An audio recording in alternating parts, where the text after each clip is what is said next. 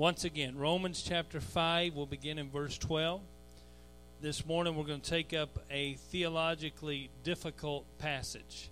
Uh, the Scottish liberal theologian William Barclay said that no passage of the New Testament has had such an influence on theology as this passage, and no passage is more difficult for the modern mind to understand. So, with that in mind, we're going to take up this passage and understand it's difficult. It's difficult for several reasons. First of all, it's difficult because the main thought of the passage, verses 12 through the end of, of chapter 5, verse 21, which we won't get that far today, but the, the main thought of the sorry, the passage is interrupted by a parenthetical argument that seems to sidetrack the reader and, and take away from the main thrust of the passage. And the, that's the main reason why it's difficult to deal with. The second reason why it is difficult to deal with is because a whole lot of controversial theolo- theology has been founded on these verses. A lot of bad ideas have come from these verses we're going to look at today. A lot of errant doctrine has come from these passages, and, and we're going to deal with. Well, I'm not. There's no way for me to deal with all of that. There's no way for me to take the time to refute every false doctrine that has arisen from these verses. One key primary false doctrine that has arisen from this passage is the doctrine of infant baptism. I will deal with that briefly as we go through this morning's lesson. We're going to do our best to cover these verses and establish truth. I believe that truth will always cause error to fall away. I believe that if you can see truth, you always will call error into question. There's no better inoculation against false doctrine than simply to be taught true doctrine according to Scripture. So that's the way we'll approach the passage. Now, one factor that could cause me not to go as deep as I might would normally go in these verses is the fact that in just two weeks we're going to change everything. We're going to take a five week break from this study, and I would like very much to complete chapter 5 the bulk of the theology and the rest of chapter 5 lies in the next three verses. We're going to cover that this morning, and then we'll try to finish chapter 5 next week. Amen? The bulk of the remainder of chapter 5 is built around a comparison between Adam and Jesus Christ. Upon hearing the gospel message, upon being told that we are all sinners, we have all fallen short of the glory of God, we are all guilty before God. But we can all be saved by the death, burial, and resurrection of Jesus Christ. One might, upon hearing that, ask the question then how can the actions of one man so widely impact all of humanity? How can it be that by one man's death on a cross, all of humanity could be saved? In order to establish the veracity of that, in order to establish the truthfulness of justification through faith in Jesus Christ for all of humanity, Paul turns back to Genesis and he goes back to Adam and he demonstrates that all of humanity is under sin because of Adam. If one man can bring all of humanity under the curse of sin, then the logic follows that one man can also deliver us all from sin. Therein lies the reason for the contrast between Adam and Jesus Christ. If we can accept the fact that the sin of one man has brought the curse of sin upon the whole world, then we can surely believe that the atoning death of Jesus Christ has brought the hope of salvation to the whole world. The whole purpose of the rest of chapter 5 is to increase our confidence in the sufficiency of the death of Jesus Christ on the cross. It doesn't take anything else to save us from our sins. Amen. Beginning with verse 12, it says, Wherefore, as by one man sin entered the world, and death by sin, and so death passed upon all men, for that all have sinned. Verse 13 starts that parenthetical uh, expression or argument that I talked about that kind of disrupts the flow of the passage. It says, For until the law, sin was established. I'm sorry. For until the law, sin was in the world. But sin is not imputed where there is no law. Nevertheless, death reigned from Adam to Moses, even over them that had not sinned after the similitude of Adam's transgression, who is the figure of him that was to come. And we're going to stop right there this morning. Let me give you uh, the exposition of what we just read. I'll start with verse 12. We're going to read it again to put it freshly in your mind. Brother Dennis is going to put it on the screen behind me. Wherefore, as by one man sin entered, as by one man sin entered into the world, and death by sin, and so death passed upon all men, for all have sinned. The main point, everything that we're going to talk about this week and next week, the main point is established here.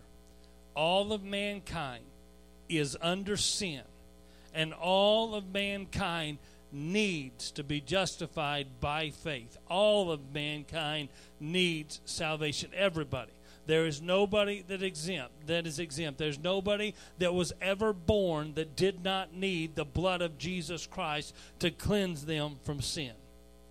The teaching of chapter 5 goes a step further than the teaching of chapter 3, which we covered several weeks ago. Chapter 3 established the fact that all men have sinned, but chapter 5 teaches that we were all born under the curse of a sin nature. There's a difference here. When, when Paul refers to sin in chapter 5, he's not referring just to the sinful acts that we commit, but rather to the sinful nature that we have inherited from Adam it's important to understand this at the outset because if all that chapter 5 is talking about is sinful acts, then it is nothing more than a restatement of chapter 3 and it does nothing to further Paul's argument in any way. But that's not the case. Paul's not just retelling what he already told us in chapter 3, he's building, he's advancing his argument that all men need the atoning death of Jesus Christ. There's no doubt we are all guilty because we have all sinned. All of us have committed sinful acts. But the sinful acts that we commit are not the heart of the problem. They're just symptoms of a deeper root problem. Symptoms, you know, when you go to the doctor and you walk into the doctor's office and he doesn't say, Do you have the flu? He says, What's going on? And you begin to tell him, and you don't say, Well, I've got the flu. You say, Well, I've got the sniffles and runny nose, and I, I just generally feel bad. Amen. I just can't get up and go. And after a little while, the symptoms lead the doctor to the diagnosis of the disease. The symptoms point to the disease, the sin in your life, the sin that you've committed, the things that you've done in rebellion against God are the symptoms of a greater disease. Now, the truth about symptoms is this you can treat them and they may even go away. But if you don't treat the disease, the symptom is going to come back. Amen? The disease has to be dealt with in order to defeat the symptoms. In this case, the disease is the sin nature. It is what you inherited from Adam. The sin nature has impacted all of humanity ever since the garden. Because of the actions of one man, Adam sinned, and all of humanity is forever impacted by Adam's sin. We are all born with a sin nature. Now, if you paid attention in Sunday school, you might want to raise your hand here and ask why we put the blame on Adam instead of Eve. I mean, didn't she sin first? I remember very well my Sunday school lessons. There are several answers to that question. First of all, Adam was the head of Eve, he was the head of the family. He was the representative of the entire human race. Eve came out of Adam. Eve was produced from Adam's body, as was all of the rest of humanity. Because of that, Adam's actions had legal consequences for all of his descendants. His actions covered all of humanity.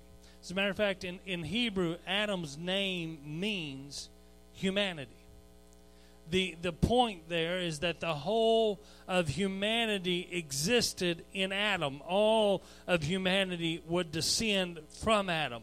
When Adam's sin caused Adam to be alienated from God, caused Adam to be cut off from the presence of God. In effect, all of humanity was cut off from God. All of humanity was alienated from God. It was Adam's sin that mattered, not Eve's. Now, the second way to deal with that, and probably the better theological answer, is that according to 1 Timothy chapter 2 and verse 14, Eve was deceived into sinning, but Adam was not. The word used there means faked out. You know, the, the football player is running down the field and he's got the ball and he jogs one way and the defender goes that way, but he was never really going that way. He turns and goes the other way. He fakes him out. That's the kind of terminology that's used to describe how Eve was faked out by Satan. She was deceived by Satan. She was literally tricked by the cunning wiles of that serpent. But Adam, he was not deceived. When Eve came to Adam and said, I've sinned, I've partaken of the fruit, I've failed, I've transgressed God's law. Adam sinned with her deliberately. It was a conscious violation of the commandment of God. Now, I don't have the time. If I did, I would. I don't have the time to elaborate on, on the point that that Adam chose to sin. But there's a trick. There's a there's a wonderful truth enclosed in this little story, and I'm going to encapsulate it in just a, a few sentences. Let me say it this way. Essentially, Adam chose to suffer death with Eve because that's how much he loved her. It's got to be the greatest love story ever told between two human beings. In the paradise of the garden, with the promise of an eternal time spent in that wonderful paradise, Adam turns his back on all of it because he recognizes that Eve, this woman whom God has given him to be his wife, has now sinned. And she is going to face death. And Adam said, I won't let you face that alone. Adam, for his great love for Eve, chose to sin. Now that's important because Jesus Christ, the second man Adam, also chose, because of his great love for his bride, to suffer death with her. Amen. Jesus Christ chose the cross because of how much he loved humanity. The love that Christ has for the church is the same, but it is infinitely greater than the love that Adam had for Eve. What a what a tremendous truth encapsulated in the scripture. We don't we don't have the time to fully explore it this morning, but Adam chose, knowing that he was going to transgress the law of God, knowing that he would face the penalty of sin and death, knowing that he was going to put himself in a place of separation from God, Adam chose Eve. And he chose to sin. That's why we say sin came by Adam, not by Eve. But the point here is that death entered by sin. Humans were not originally subject to death. Adam was not going to die in the garden, he was going to live forever with God. But as a result of Adam's sin, Adam would die, Eve would die, and all of Adam's descendants would suffer death because, according to God's eternal law, the wages of sin is death. Amen. That was the result, or that was the penalty for sin. Sin demands death. And so that's something that God had made Adam and Eve aware of long before Eve ever partook of the fruit of the garden or fruit of the tree. He told them at the very beginning if you eat of the tree of the knowledge of good and evil, you will surely die. Amen. It was settled in the Word of God, it was settled in the law of God. And so when Adam and Eve ate of the fruit, they died. The death that they experienced was twofold. They experienced an immediate spiritual death that is signified by the fact that they were separated physically from God. immediately they were cut off from the presence of God and they suffered an eventual physical death. They would die. Satan told, told Eve, said, you'll, you'll not surely die if you eat the fruit. And, and she didn't die the minute she partook of the fruit. She died spiritually.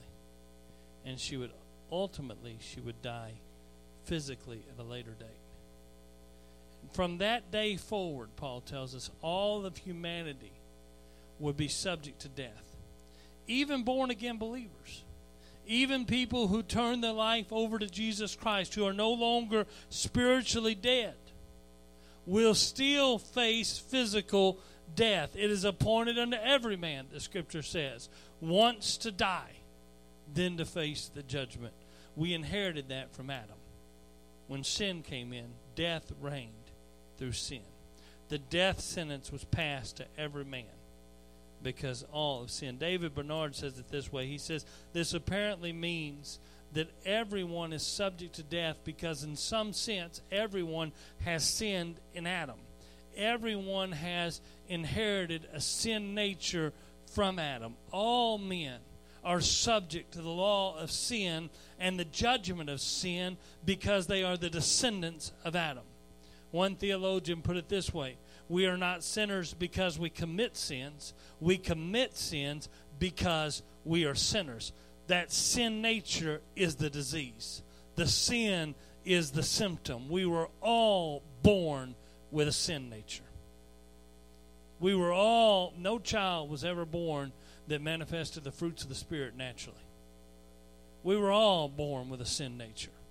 We were all born with that capacity to sin the main point that Paul is making here is that we have no basis in ourselves to expect salvation. We can't earn it, we can't merit it, and we've never deserved it. We are sinners. Amen. We we can't expect God to save us on the basis of anything that we have done. We were born in the lineage of Adam and are sinners by virtue of the sin nature. Let me tell you what this verse doesn't mean it does not mean that God will judge you for Adam's sin. You will never stand in judgment and be condemned because of the sinful actions of Adam. Adam's sin will not condemn you. You will be judged and you will be condemned if your life is not covered by the blood of Jesus because of your own sins. Amen. Your own deliberate acts of rebellion against God will be all that is necessary to condemn you in the judgment. Amen. The argument that's been made here is not that you are guilty of the sin of Adam, not that you have inherited Adam's guilt, but rather that you are a sinner because you inherited that sin nature from Adam you were born spiritually dead. That sin nature lives inside of you. You inherited that from Adam. That nature, the sin nature, compels you to sin. That nature that drives you, that compulsion that controls you and that pushes you towards sin, that was transferred to you by Adam. The power of the sin nature is demonstrated by physical death. We inherited death from Adam. And even though we're born again, we still suffer death because of the legacy of Adam. Death is the lasting testimony to the reality of the sin nature. Now, it needs to be noted here the sin nature that we're talking about is more than just a tendency to sin, it's more than just a predisposition to sin, it's more than just a a, a general tendency that can be overcome by the human will. You, you can determine to do good. You can deal with the symptom. You can set yourself to live right without the power of God and without the grace of God. And you may be able for a space of time to do so, but ultimately you're going to return to sin because you haven't dealt with the disease. The sin nature is the thing that compels you to sin. When I say that you're a sinner by the sin nature, what I mean is you have an active compulsion, an inner drive that compels you to sin. You have a compulsion to eat. Try to go without eating. Lord knows I don't miss very many meals. Amen. That compulsion drives you. You have a nature, a sin nature, that drives you to sin. Paul described it quite literally in another passage as being enslaved to sin. A slave doesn't have any choice. A slave does what the master says to do, and a sinner sins because he's under the unshakable power of sin. He's under that compulsion of sin. I come to tell you there's only one answer to the sin nature. There's only one thing that can break the power of the sin nature. It's not the human will, it's not psychology, it's not any medicine a doctor can prescribe you. There's only one thing that can break the power power of the sin nature. And that one thing is the life, the death, the burial, the resurrection of Jesus Christ. The power of the Holy Ghost is the only thing that could break the sin nature. What's happened in this passage is that all of humanity is being divided into two streams, one of which flows from Adam and bears the legacy of sin and death the other of which flows from Jesus Christ and bears the legacy of grace and life. In our flesh, we stand in solidarity with Adam. Because of the sin nature, we are in Adam's stream. And if nothing changes in our lives, we'll suffer the same fate that Adam suffered. We will be eternally separated from God. But Jesus Christ, through his death on the cross, has made a way that we can stand in solidarity with Him. We can be saved from the condemnation of sin by the death, the burial, and the resurrection of Jesus Christ. When we repent of our sins, amen, we join Him in His death. We die out to the flesh. When we're baptized in the name of Jesus Christ, we're buried with Him in baptism. And when we're filled with the gift of the Holy Ghost, amen, that spirit of resurrection and life comes into us. And by that death, burial, and resurrection, we no longer live after the flesh and we're no longer subject to the sin nature. We're no longer stand in solidarity with Adam, but now we stand in solidarity with Jesus Christ. And we've been loosed from the power of that sin nature. That's the point of the comparison between Adam and Jesus. In God's eyes, there are only two kinds of people those who stand in the lineage of Adam and those who stand in the lineage of Jesus Christ. It's your choice where you end up. It's your choice where you stand. One of the doctrinal errors that arises from this passage, and I said I'd deal with it, is the idea that we inherit guilt from Adam. Some teach that we're actually guilty of Adam's sin. They believe that God imputes Adam's sin and Adam's guilt to us. The Roman Catholic Church teaches this. Many Orthodox churches teach this. Even some Protestant churches teach this, particularly those that believe in predestination. The problem here is the belief that God would condemn you on the basis of something other than your own guilt. The main problem with that line of thinking is that when it is carried to its logical conclusion, it leads to the belief that infants are guilty before God. The misinterpretation of that passage is the main basis for the doctrine of infant baptism. Infants are baptized in an effort to absolve them of the guilt of Adam. That is not our view. That is not the view of this church. We believe that all men will be held accountable for their own actions.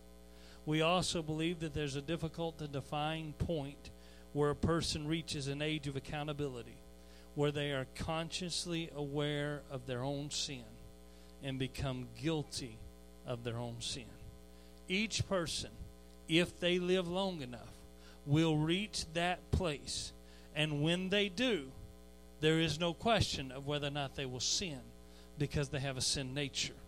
And by virtue of that sin nature, they become guilty of their own sin. The bottom line is this then we inherit a sin nature from Adam, but we don't inherit his guilt. We are guilty enough on our own. I've done enough wrong in my life. I don't need to be condemned for what Adam did. And infants, while they have a sin nature and while they are born with a sin nature, cannot have the capacity to sin for themselves since they have no knowledge of the law. And that's exactly where we go in verse 13. Verse 13 says, For until the law, sin was in the world. But sin is not imputed where there is no law. Now, this is digression from the original thought. Paul stops midstream to explain that sin and death reign in the world even before the law of Moses. The point here is applicable to the discussion of infants because God does not impute sin in the absence of law. Sin, in its most basic definition, is the transgression of the law of God. And God does not hold anyone accountable for sin where there is no law to define sin. There is no personal guilt where there is no personal violation of the law. Now, it needs to be noted what that means. The final phrase of verse 13 does not say the law. First phrase, for until the law, that's the law of Moses, for until the law, sin was in the world. So, what he's saying is, in between Adam and Moses, there was still sin. But sin is not imputed when there is no law. This law, second time, he doesn't say the law. He's not appealing to the law of Moses. That final phrase means the principle of law. God does not impute sin, or he does not assign value to sin where there is no law. That doesn't mean that God didn't count sin before the law of Moses. He said it first sin was in the world between Adam and Moses even before God gave the law to Moses, God gave man an understanding of his law. How? We discussed this back in chapter 3 and in chapter 1. He gave them an understanding of his law through the law of conscience. Man was built with an awareness. Man was made by God with an inner awareness of what pleases God. It's been wrong in every culture of humanity to murder somebody. It's just built into the conscience. There are some things that are abhorrible, that are abominable, abominable in the eyes of man. There are some things that man has always recognized. You just don't do that. You just don't go there. There are some things you just don't do. Amen. It was built into the very conscience of man. And, and, and Paul has already established the fact that humanity is guilty whether they have the law of Moses or not because they had the law of conscience. But where this this applies is with that infant that we were talking about just a minute ago. The age of accountability would be the point when a child recognizes the law of conscience. When a child grasps the ramifications of transgressing that which they know is wrong. That's where you become accountable for sin. And so it goes on in verse 14. This is as far as we'll go today. Nevertheless, death reigned from Adam to Moses, even over them that had not sinned, after the similitude of Adam's transgression. Not that they hadn't sinned, but they didn't sin like Adam sinned, who is the figure of him that was to come. So before God gave the law to Moses, death reigned over the descendants of Adam. All of humanity suffered death. I said it earlier this morning. You might have missed it, so I'm going to say it again. Death is the evidence of the sin nature. All the evidence that's needed to demonstrate that sin was in the world from Adam to Moses is that men died. because death is the result of sin. And so Paul, Paul points out that not everybody sinned like Adam sinned. It wasn't always after the similitude of Adam's transgression. What was the difference? Adam's transgression was God told him specifically, don't do this, and Adam did it. So, in that time between Adam and Moses, there wasn't a law, there wasn't a list of thou shalt nots, but there were still people that sinned. They didn't sin just like Adam sinned, they sinned against the law of conscience. They sinned against that understanding that's built into them. Now, but but it doesn't say all of them sinned that way. That if they if not that if there were some that had not sinned after the similitude of Adam's transgression, that would lead you to believe. Then there were some that did. There were some somewhere in that, that passage from Adam to Moses where God spoke to them and they transgressed God's law too. It doesn't really matter how they sinned. What matters is everyone who lived in that time period died. And that's the evidence then that there was sin. Amen. The final phrase of the verse, who is the figure of him that was to come, tells us that Adam is a type or a pattern of Jesus Christ. Adam was the firstborn of humanity. He was the head, the representative of the whole human race. But Adam failed terribly. He sinned, and we carry the legacy of his sin. Jesus Christ is the second man Adam. He came as the second head of the human race and the firstborn of all those who are born again. 1 Corinthians chapter 15. I'm just going to read it, Dennis, if you can put it behind me. 1 Corinthians 15. I'm going to start with verse 45 and go through verse 49. I'm not going to take the time to elaborate. I'm just going to read what the scripture says. 1 Corinthians 15, 45 through 49. It says, And so it is written, The first man, Adam, was made a living soul. The last Adam was made a quickening spirit. Howbeit that was not first which is spiritual, but that which is natural, and afterward that which is spiritual. The first man is of the earth, earthy. The second man is the Lord from heaven. As is the earthy, such are they also that are earthy. And as is the heavenly, such are they also that are heavenly. And as we've borne the image of the earthy, we shall also bear the image of the heavenly. Two streams, two kinds of people those that are in Adam and those that are in Jesus Christ. We have all borne the earthly image of Adam. We have all borne the image of that natural man, but we are called to bear the image of the spiritual man.